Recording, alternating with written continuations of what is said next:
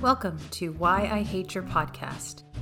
These days, there are a lot of podcasts to choose from. This is another one. I'm Crystal, and each week my brother Sean and I meet up to talk about two podcasts and why we hate them, or don't. Join us, and we might help you find your new favorite podcast, or save you from wasting time on a podcast you might hate.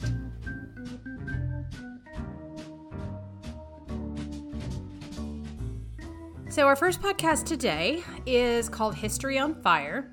It's hosted by Danielle Bolelli. I could be pronouncing that wrong. This one is interesting because I had heard of this podcast before because Danielle Bolelli has actually been on a Hardcore History Addendum episode, which is a, a, sister podcast to Hardcore History that's done by Dan Carlin, where he'll sometimes interview people. And he's had him on there before to discuss some specific event in history. So I was kind of interested in checking this out. The, the thing about this podcast, though, is that it is currently, it has moved as of April 2020 to Luminary, which is a podcast subscription service. So you have to pay a monthly fee in order to access any of their podcast material. They do have two, I think, episodes of History on Fire you can listen to for free. And I did find in my podcast feed, so when I use my podcast app to search, I was able to find old episodes um, from like 2018. I don't think there was anything from 2019 on there. I could be wrong. There might have been one or two, but most of what I found was from 2018 and prior. So, the official description for this podcast is whether you like history or not, if you care about bravery, wisdom, passion, larger than life characters, and some of the most emotionally intense moments in human experience, you've come to the right place. Bolelli shall be your guide in a journey to the place where history and epic collide. In the style of hardcore history, this is a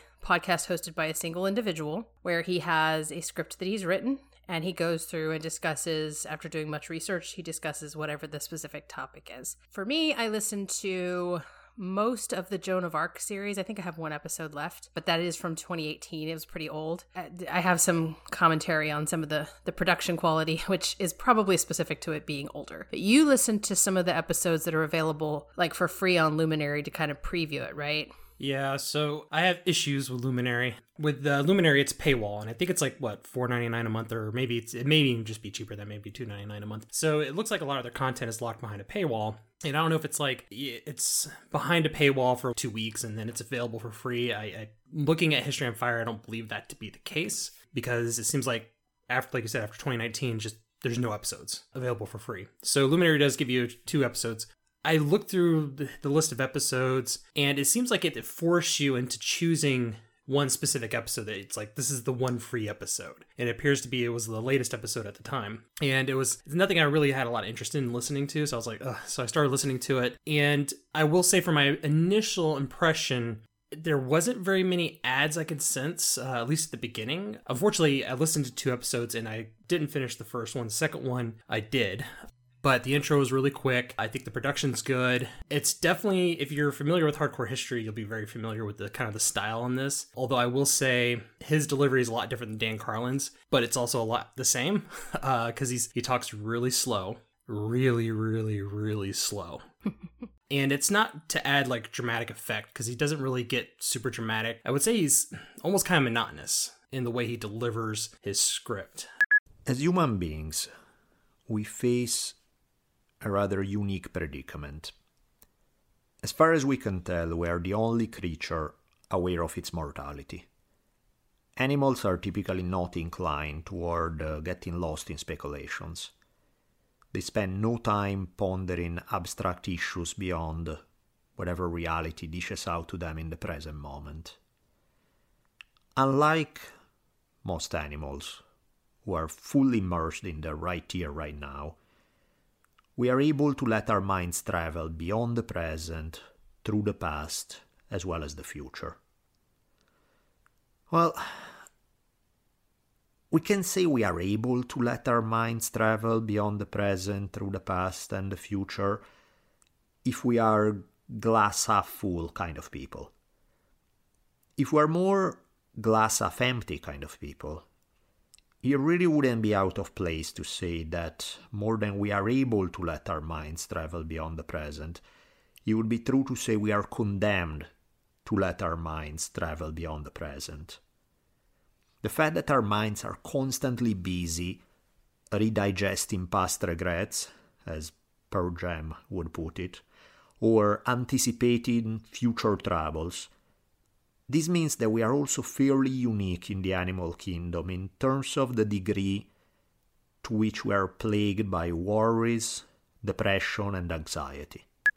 And the production quality, and I only I only listened to later episodes. I didn't listen to the earlier episodes. But the other episode where I listened the most, it was episode fifty three, the punk rocker Greece, about Diogenes. And he doesn't he's not overly dramatic, and he has a very dry sense of humor, but I couldn't get really excited about it though. And I maybe it's just because how slow he talked.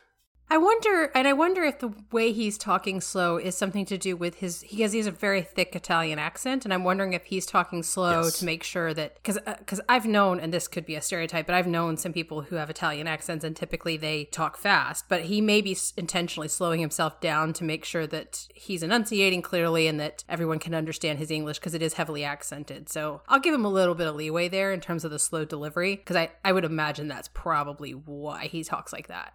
Yeah, um, that's that's entirely possible as well. But I will say that I do like that he has each episode kind of broken up. Because he has a lot of singular episodes, right? Like the one on Diogenes is it's a singular standalone episode, right? But again, like you said, you listened to the Joan Arc series, which I think I saw was like four or five episodes, Yeah, I think it's four episodes. Right. But each episode is not super long. You're not getting a six hour No. episode. So like the one on Diogenes was like an hour and forty five minutes, right? And you could have probably broken that up into two. That would have been fine. But you know that that's a lot more easily digestible than something like hardcore history, uh, personally, in my opinion, because there is kind of a mental thing when you see one episode that's six hours long. You're like, ugh, as opposed to you know five one hour episodes or something. so I didn't feel like I had a commitment listening to this. Like if I started, because there were some other ones on there that I found that I may want to listen to in the future because uh, they were covering some subjects I would find interesting. The unfortunate thing, though, you only have the back like catalog unless you subscribe to Luminary. And the back catalog. So I don't know. You said the Diogenes one that you listened to was from the back catalog, right?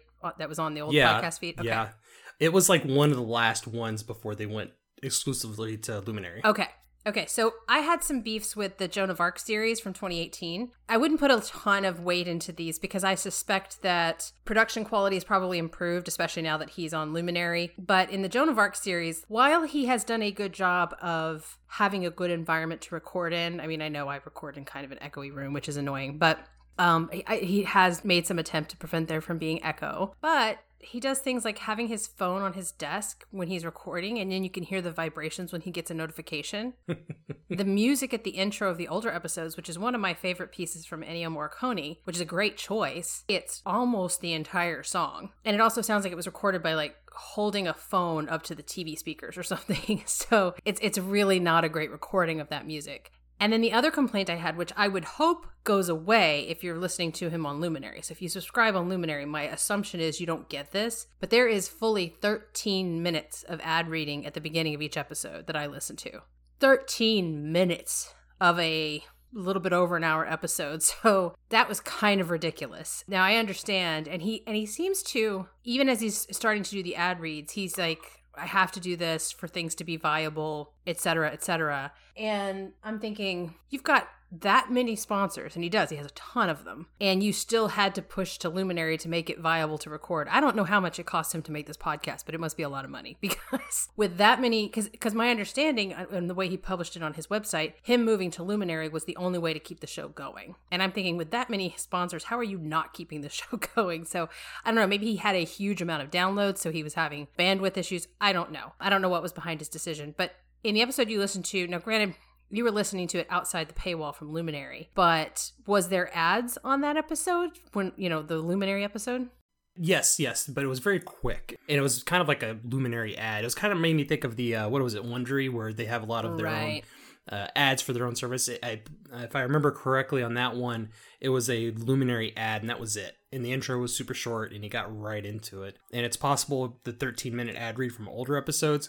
I mean, there, there is one thing I gotta say. It's like if you're gonna have a bunch of ads, do get them all out of the way at once, right? So there's kind of a benefit to that, but still, it's kind of annoying that it's 13 minutes. Yeah, and, and I do I do understand that. I and I like that approach versus having like three or four mid roll ad breaks. I think Lex Fridman does the same thing. And his podcast, I feel like the difference though is I didn't feel like his ad reads were extensively long. I think the reason it was 13 minutes of ads, it wasn't that there was 10 or 11 different sponsors. It was probably six or seven. But he spent talks a slow. long, well, he talks slow and he spent a very long time talking about each one. And what I appreciate about Alex Fridman is he does a quick, here are the sponsors, with a quick, here's the four different sponsors and what they are. And then he says, You're going to pardon me now to speak some about each of these sponsors. Here's the timestamp if you want to skip it, which is really nice because, yes, you can fast forward in a podcast app, but it's like by 30 seconds or whatever your app allows you to do. And so you kind of have to keep going and to check to see, okay, nope, still ads, keep going, keep going. Nope, nope, still ads. Okay. It's nice to have that timestamp piece, which I would recommend. And I think his delivery, to your point, is very monotone. Even when he's reading ads, it's very monotone. Yeah, I think. Well, and, and personally for me, that was it's almost kind of a distraction just how monotone his podcast was. You know, at least Dan Carlin, he you know he has pitch changes. He, he's just he's really kind of engaged and dramatic. This guy is just slow, monotone. You know, it's almost like uh, the the teacher from Ferris Bueller's Day Off. You know, Bueller, Bueller, uh, Ben Stein, right? Yes. It's like him, but with a thick Italian accent. Yes. Well, and, and what's interesting is he tells you when something is supposed to be interesting or impressive or epic. There is a an episode in one of the Joan of Arc episodes. There's a moment where he's reading a letter that she wrote to, I guess it was the English commander of the that was holding the city that she wanted to take, and he reads the letter, and then at the end of reading the letter, he goes, "That is an epic thing to say," and he tells you that. He doesn't do it with his inflection, or I probably gave it more inflection than he did. He was just like, what a letter to write at that moment. But what's funny about it is he does have a sense of humor. Yeah. And it, it really is almost startling when he throws a joke in there. Because at one point he made a Princess Bride reference. He said something about Miracle Max. And again, his his sense of humor is very dry. And there's no Yes. there's nothing in his inflection that tells you that he just made a joke. So it almost takes a second to go, oh, that was a joke. and it was it was actually funny what he said once you kind of go back and think about it, but his delivery is just so kind of even and unlike I think somebody like Lex Fridman who I could see somebody making the same complaint about his delivery being very monotone. There's still some more emotion behind it that I pick up on that I don't necessarily pick up with Bolelli here. So I, I can't really explain it why specifically it's it's more monotone to me, but yeah, I agree. I, I think it's I understand trying to be dispassionate, but it feels really, really dispassionate. Yeah, and I think I think mainly it's because of his slow speech pattern. It increases the monotony of it, right? Which, like like you said, Lex Fridman, he could probably be considered monotone, but his spe- speech pattern isn't so slow and steady. right. Um, because you can tell when he's stopped and he's thinking and stuff like that. This guy, of course, again, he's reading from a script. It, it's it's just so slow, monotonous. It's almost, it, it- to be honest, the writing was actually really good in the Diogenes episode. Um, because he kind of does this parallel of it wasn't just like a straight history of Diogenes, but it was more like how he is the father of punk rock in a way like the the whole philosophy behind punk of like the 80s uh, the 70s you know late 70s and 80s kind of shared the same kind of philosophical nature as diogenes had 2000 years prior and so and there's like a little bit of mix of history between punk rock and greek philosophy and so it was actually very interesting and i, I found the episode to be informative you know the content was good it's just his delivery i kind of struggled with and the, and like I said, his humor is very dry, but the kind of humor he throws in there doesn't lend itself well with dry humor or with a dry delivery. I yeah. think. Yeah. So again, it's it's kind of startling. Like, oh, that was a joke a minute after the fact, and it's not like uh, like a Mike Rowe type of dry humor, right? Um, the, it's just the style of humor doesn't match the delivery that he gives it. Yeah, and I and I like that you pointed that out because I wanted to point that out as well. That the writing itself, so he is reading clearly from a script, but the script is really good. His pacing in terms of the story and the framework in which he tells the story. So for example, the with the Joan of Arc series, the very first episode, he doesn't really talk about Joan. Most of the first episode is spent talking about um, the context of the Hundred Years' War and sort of how France had gotten to where it was and all sort of the key players that got them there at that point when she arrived. So it was really actually very interesting and he made he made a couple of in fact the way he was telling the story it felt very game of thrones and he didn't mention that initially. He did eventually i think when he was talking about the bastard of orleans he said and there's a reason we call him that and you know it sounds very game of thrones. I think that was the first time he made the reference but all through the time i was listening to it just the way he's telling the story it had this kind of epic game of thrones feel in terms of how it was written. So i will give him credit. I think he's a very good writer I think he does a lot of research and he does a very good job putting the story together. But I almost feel like he would be better served by having someone else narrate it, whereas he's the kind of the, the brains behind the research and putting together the story and the framework of it. Because again, I think it suffers a little bit from his delivery style. No, and, and I agree with that. It, it makes me wonder if he actually has a book out. I probably should look at that because it would probably be an interesting book. Because to your point, the content is very well written. It's very interesting. The I think the pacing and how he reaches to certain parts of the subjects and you know how things come around and connect to one another is all done very well. But just the delivery is it's it's brutal. Um, but one of the points you had made earlier about the Joan of Arc series that you listened to was that the sound quality was kind of, or just the production quality alone, was kind of spotty, iffy. Um, I will say in the later episodes, I thought the production value it sounded really good. Okay. There was no background noise. Uh, any music that was playing was nice and clear. You know, his voice was really clear. There wasn't weird volume issues or anything where it was too quiet or too loud. But I, I thought the production value was actually still pretty, really, really good. Yeah, and I actually did just look it up real quick. He does have several books. I think most of them were initially published in Italy, but then he has one that was published in the US in 2003 called On the Warrior's Path. And then he has a couple other books 15, 50 Things You're Not Supposed to Know, Religion. And then Not Afraid on Fear, Heartbreak, Raising a Baby Girl, and Cage Fighting, um, which I think is an autobiography. so yeah, he's really into cage fighting and MMA and all that kind of stuff too, which is, is, is interesting because when you hear him, he doesn't sound like the kind of person, but I think he is actually yeah, he's trained in martial arts. He's multiple so he's kind of into the MMA stuff himself. Oh, he's an eight degree black belt in kung fu. So um Oh wow. Yeah. Okay. So so the guy's way into MMA and stuff. I think he's been on yeah, he has been on the Joe Rogan podcast before, I think a while back. So he actually he has said that History on Fire has was inspired by hardcore history. So I think I think he sort of took a book out of Dan Carlin's or chapter out of Dan Carlin's book, which is this format of narrating history. But it does look like he has a background in writing. So I think that's probably why that's one of the best parts of his show is the actual writing itself. Yeah, it, I, I believe Dan Carlin has been on an episode. Yes. I, I don't know if it's like an interview or they're just doing something, you know, just a, a project together or not. I didn't listen to it.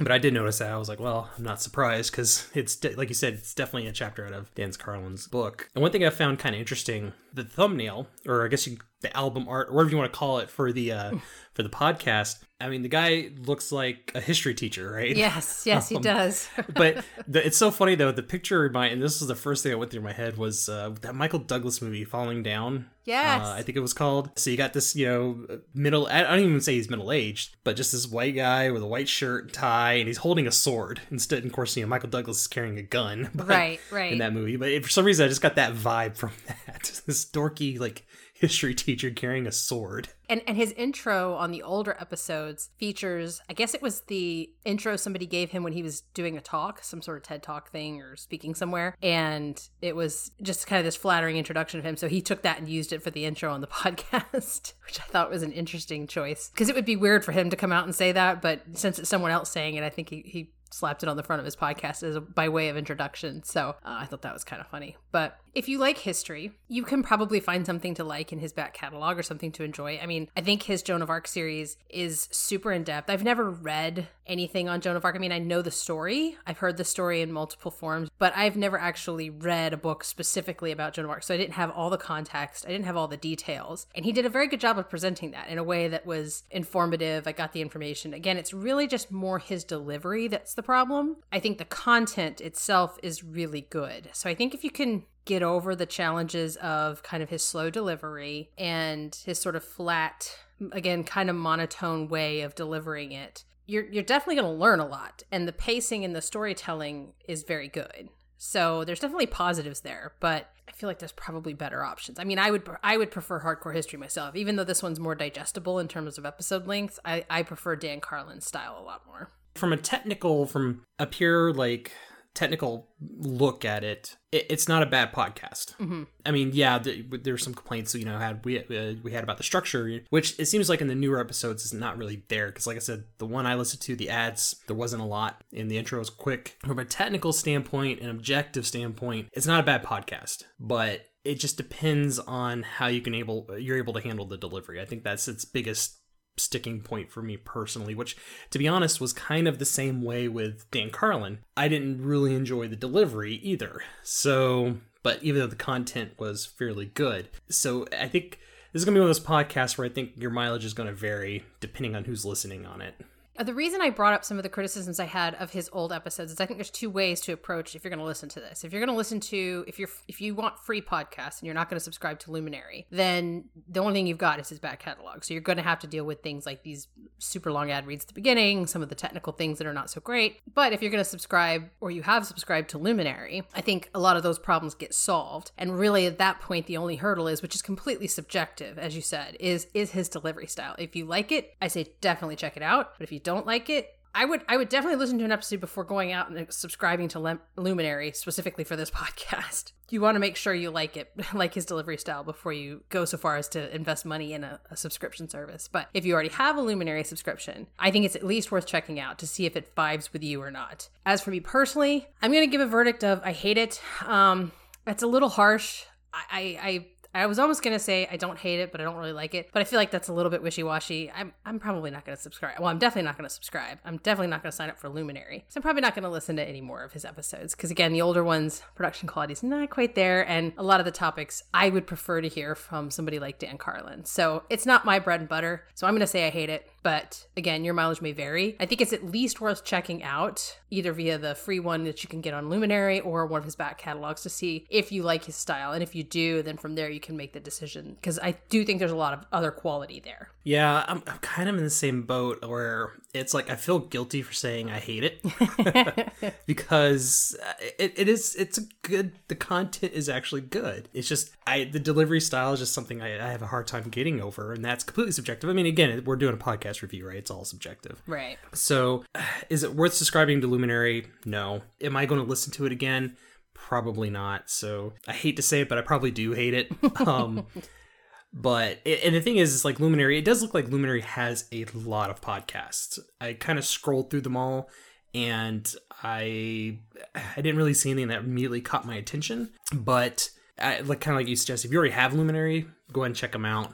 I but I definitely don't think it's worth subscribing to Luminary just for this particular podcast. And I will point out, I mean, Luminary, I haven't really explored Wondery's catalog. I did dig a little bit on Luminary, and it does seem like, I mean, they chose this podcast, which was, I mean, this podcast is highly regarded. It, it when it came out in 2015, it like rose up the ranks on iTunes really rapidly. Um, I mean, he got some exposure through Joe Rogan and I think Dan Carlin, but he has a significant following, enough that Luminary was interested. So I think there's definitely something to be said for there's a lot of people that like this a lot. And I would imagine that those folks probably like it enough to have subscribed to Luminary because you're right, the price is not bad. I think it's $4.99 a month. I mean, it's less than I spend on Patreon supporting like one of the mini podcasts I support there. So if their library is really good, it might be worth the investment and then you'd have access to his to his newer podcasts, which are obviously produced a little better. So um not gonna dismiss it outright, but again, for me, as it currently stands as a non-luminary subscriber, I hate it. Well, and I will say that just because a podcast network wants exclusivity doesn't necessarily mean it's a good podcast. Uh, as we could tell from last podcast on the left, that's it. that's a good example. Exclusivity doesn't mean quality. Well, speak for yourself there. I do like that one, but yes. Again, it's all subjective.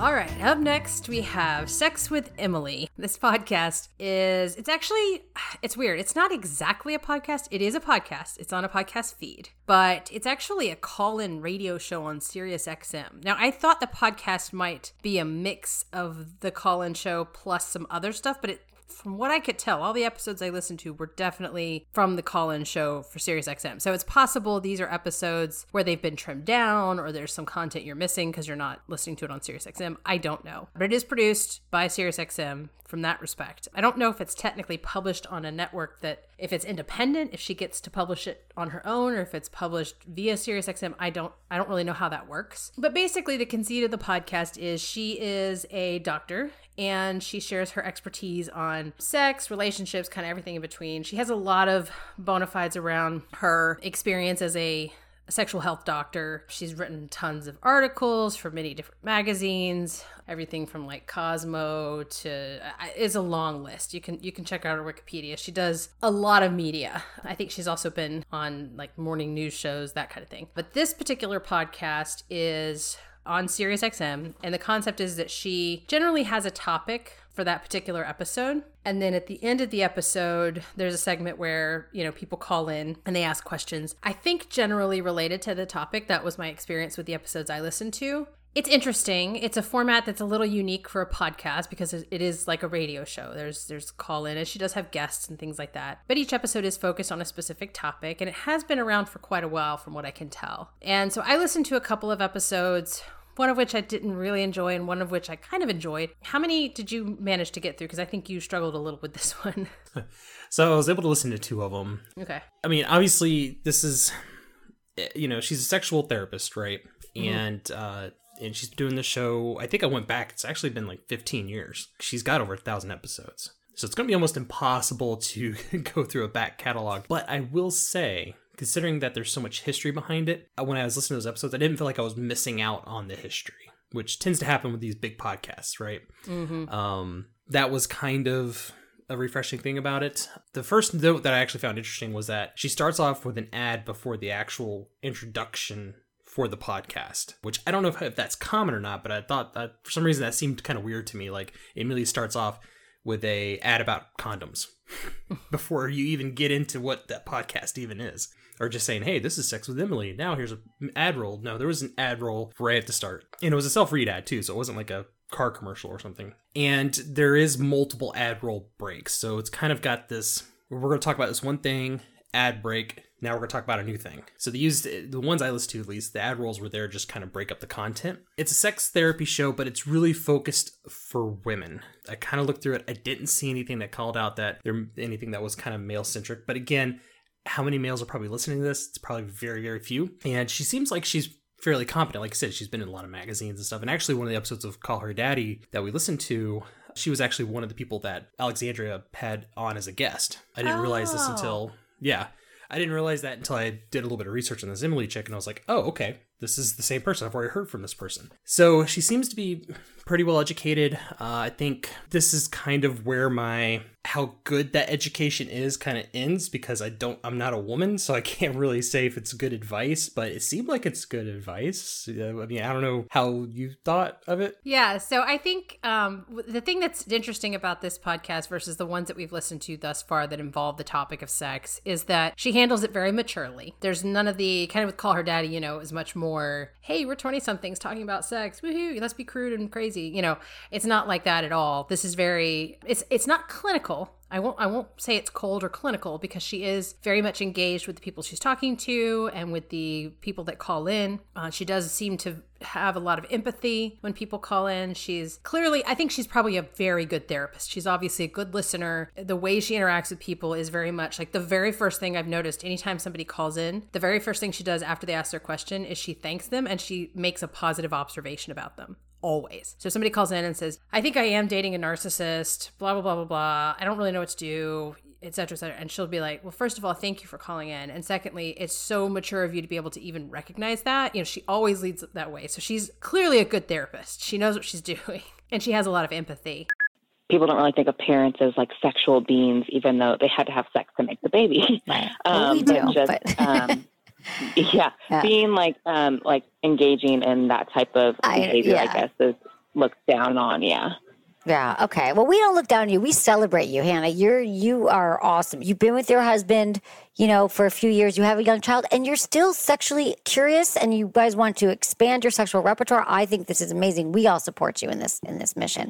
So I, I feel like it's a much more mature version of, of the kind of shows that we talked to. It's not there for shock value. As far as I can tell, I, I didn't experience any of that. And it does seem to all be very sound, healthy advice. I only listened to, did I listen to three episodes? It might have been three. One of them was about narcissism, and she had a psychologist on who specif- specializes in that. And it was about how do you know if you're in a relationship with a narcissist? What is that experience like? Uh, and it was really interesting. I, I liked that one a lot. It was less about the sex, but more about kind of relationships. And her podcast does kind of deal with both of those things, maybe even equally, which makes sense because if you've been on the sh- on the air for 15 years doing this, you're going to run out of topics at some point if you're focused on just sex or just relationships. So, I think that the conceit of the podcast is broad enough to keep her in business, so to speak. I think the thing about this particular podcast, and I always hesitate calling it a podcast because it is clearly a radio show first. So when you talk about the ads, for example, they're very much fitting those in after the fact based on how the show is formatted for radio. So, and in SiriusXM, it's technically ad free, but they do have ad breaks where they talk about other SiriusXM stuff. And so that's where they're then inserting in the podcast, they're inserting her ad reads for for products and sponsors and things like that. So it's it's a secondary revenue stream to the actual radio show, uh, which isn't uncommon. I mean, you've got a lot of people who have YouTube live streams that also publish them as podcasts because they can get ad revenue revenue that way.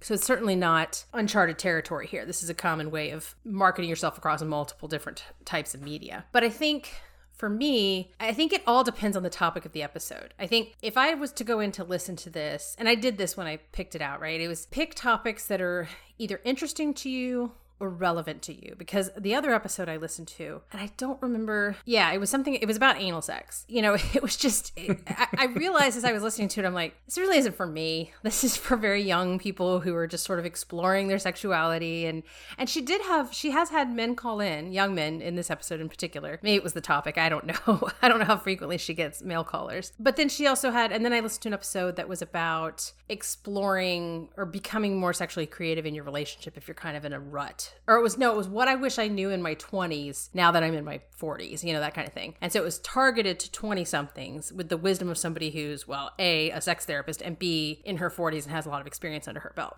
if you target your and which you would need to because there's so many episodes right? But if you target it to things where the topic is something that interests you or is relevant to you i think you can get some value here. But for me it's not something it would be like oh i'm going to go out of my way every week to listen to every single episode as they drop because that would be a completely different experience. Yeah it seems like kind of like you're saying because there are things that are just purely the episodes that are purely about sex episodes about relationships but one of the episodes i listened to is more about being comfort comfortable with your own body kind of episode. So mm-hmm. it's it's also just which wasn't really heavily focused on sex and, and it wasn't really heavily focused on relationships even though they kind of touched on those things so it's almost kind of like a psychology on just being a woman you know like what it's like being a woman in this world and how do we deal with it kind of thing mm-hmm. and so i think the range of topics they cover is pretty broad but again I, I feel that most of it for at least from looking at the episodes list and the episodes i looked at it seems like it's mostly aimed towards women mm-hmm.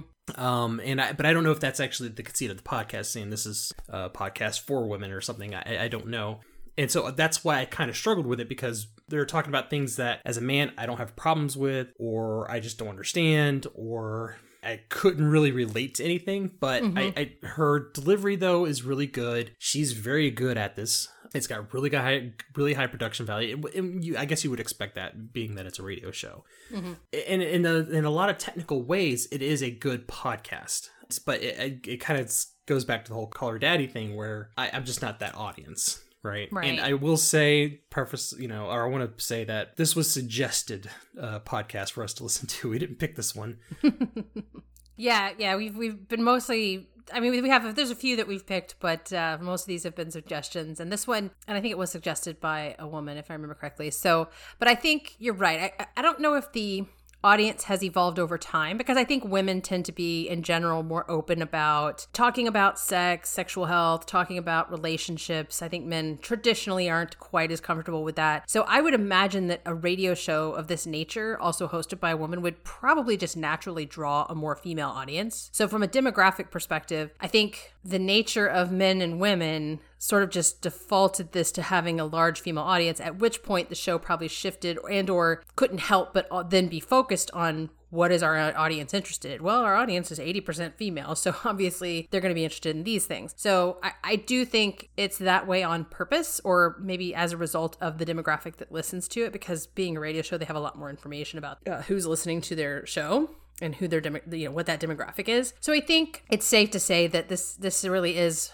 more traditionally for women. I, am not saying that men can't gather things from this that are helpful. I think the relationship focused episodes, so where she's talking about just relationship health, whether it's, you know, are you dating a narcissist? That falls into the relationship health category. You know, that wouldn't necessarily just be a man or a woman. Narcissistic behavior is present in both groups, right? So you could be a man dating a narcissistic man or dating a narcissistic woman, woman, you know, it doesn't really matter. So I think those types of episodes are really kind of gender neutral, so to speak. But again, their audience is probably mostly women. So I think all of the callers who called in for that particular episode were women. And I think of all the episodes I listened to, only one guy called in. So I, I think it's a fair assessment to say that's probably the significant part of their demographic is women. So, if just statistically speaking, if you're a woman, you're probably going to like this more than if you're a man, uh, and you're probably going to get more value out of it. Not to say you won't if you're a man, because again, I think the episodes on relationships are valuable for anybody. Well, and the sex too. I mean, if you want to know about sex from a woman's perspective, that's probably a good source for some of that information. I, again, I I really think this one comes down to this isn't the type of podcast that you binge listen to. It's not the type of podcast that you maybe you do, but most people don't religiously listen to this type of of podcast every single time an episode drops. This to me feels more like one of those a la carte podcasts where you keep it in your subscription feed and just periodically check in and go, "Ooh, that sounds interesting. Let me listen to that one episode." Just because the the range range of topics is so broad. Like if she's talking about relationship advice for people who are in their 20s, it's not relevant for me. I'm not in my 20s. But if she's got an episode talking about relationship vi- advice for somebody in their 40s, you know, who's been in a relationship for a very long time, well, I be I might be okay. Let me listen to that. See what they're talking about. If you approach it that way, it probably has value for just about anyone. And again, to your point, it, it is a very well made podcast or, or radio show slash podcast. It's it's highly produced. It it clearly has a lot of a lot of money and production value behind it. So that's it's a nice listen in terms of it from a technical perspective. The one of the episodes I listened to, which uh, really talked about women being comfortable with their body, mm-hmm. and it kind of dangerously went into this healthy at any size kind of narrative. Which yeah, I mean, in my personally, I mean, I, I I don't think that's true for either male or female. It was this woman kind of telling her story that Emily had on to kind of explain how she came to terms with her body right? Mm-hmm. Became comfortable with it. And one of the things she said, which Emily didn't really challenge her on this, but it just kind of rung out to me. The guest said that counting calories and working out, quote unquote, not a good relationship for my body. and I was like, I would think as a sex therapist, you might go, well, let's take a step back here and talk about that. But she didn't really press her on that. And I was just kind of just, out of all the things I listened to, you know, again, I'm not a woman. I said, well, I guess that sounds like sound advice. That was the only thing that kind of seemed really kind of weird to me and all that. I don't know where she is in that whole debate because I mean people do have to be comfortable with their bodies and they have to feel good about being themselves. That doesn't mean you can't want to also improve. Right. And so I and so I don't know where she kind of sits on that because there is kind of this movement of a healthy at any size kind of thing that uh, some people are on board with, which I, I think is ultimately an unhealthy thing. but and again, and this came, comes back to my original point. Like I, I don't I don't know if the advice is good or not. And so it's hard for me to objectively kind of rate this podcast from a technical standpoint. Like you said, it's really well produced. Like it's got money behind it. just it's a high quality podcast. But I'm gonna rate it that I hate it because and the and the frustrating thing is like call her daddy. I couldn't hate that podcast. Mm-hmm. Uh, and, but I recognize I wasn't the the the audience for it. But this one, I still recognize I'm not the audience for it, but there was something about it I just couldn't get over. I, I, I couldn't find any value in it. So, from a technical standpoint, it's a great podcast, but I, I, I just I hated it. That's just all there is to it. well, again, our reviews are highly subjective, and just because you hate a podcast doesn't mean anybody else is going to hate a podcast. And clearly, this one, like you said, it's not it's not targeted to you. So I, that's interesting. I wish I'd listened to that episode because I think if the angle was you need to have a healthy relationship with your body from a sex perspective, even if you are you know overweight or you have body issues, right? Like so, so I, I've known people who are champion cyclists who have huge thighs, right? They're just they're women. They bulk up in their thighs because they're champion cyclists. That's somebody who truly is, and and I and I waffle a bit on the whole healthy at any size thing. It's not healthy at any size. It's more like you can be a little bit larger and not the cookie cutter. This is what an athlete looks like, and still be physically active and very healthy. But at the same time, if you're 450 pounds and you've got high cholesterol and you're eating garbage, eh, you're not healthy at that size. It's it's less to do about size. It's less to do. It's more to do with like your actual health. So I'd be interested if what if the context of the conversation was more around accepting what you look like in terms of being able to feel sexually attractive or to to be able to have a healthy sexual relationship with somebody despite your weight that'd be a different conversation than just it's okay to, to not care about your, you know what your weight is or, or your health at all in terms of you know just because i think i'm healthy i am. And again she's she's a sex therapist so she probably i'm going to guess doesn't venture into other areas of medicine at all. I think st- uh, therapists are very careful about that. I wouldn't necessarily judge her for that but again i don't have a broad spectrum of terms of listening to her podcast. We only listened to a couple of episodes. So I don't know that necessarily she's always giving great advice or if she's potentially kind of playing it a little bit a little bit easy, I guess, in terms of not not tackling something or being confrontational with a guest. So it's an interesting it's an interesting thing and, and it's an interesting debate that's going on. So, personally, I think I'm to say I don't hate it. I don't really care for it. I'm not probably not to listen to it. It's just, it's not something I, I particularly care to make time for. Again, I think there can be some value there. I think you have to pick the topics that have value. I just, I think I would probably consume this kind of information in a different way. I don't think this podcast is really like the kind of thing I would I would gravitate to. I'd probably more lean on books or things like that. Just because the, the range is so wide, I might have to skip 20 episodes to get to one that, oh, yes, that's a topic that interests me. And then a one hour episode with half of that being Collins probably isn't going to be enough to give me all the information I want. So I'm going to come down on I hate it as well for me personally. I just I'm not I'm not going to listen to it really. So, yeah, I think I'm going to land on I feel real wishy-washy about this one, but I think I am going to land on I hate it. Well, and one thing I, wanted to point out which I think and it just kind of I just had an epiphany really. Call her daddy and this, they're they're both very sex centric. And you had mentioned earlier Call her daddy was more kind of the raunchy 20 year olds woohoo sex whereas this is more about sex therapy education that kind of thing. I think the reason is because i'm not i'm not the audience member for either of them but call her daddy was entertaining uh, whereas this it's mostly informational and it's information i can't do anything with. Uh, well that's not fair. It's information that doesn't pertain to me specifically. And so, and it lacks that entertainment value that Call Her Daddy has. And I think that's the reason why I kind of fall into the hate it realm as opposed to Call Her Daddy, where I said I didn't hate it. So I think that's kind of me justifying my rating. no, I think that's fair. I think that's a good explanation of why the two ratings would differ so much. So, yeah, I think that's fair. Have thoughts you want to share? Send us an email at whyihateyourpodcast at gmail.com or visit our website at whyihateyourpodcast.com. You can also find us at Hate Your Podcast on Twitter and Instagram. Our intro, transition, and outro music is by Kevin MacLeod and licensed under Creative Commons. Please see the show notes for details.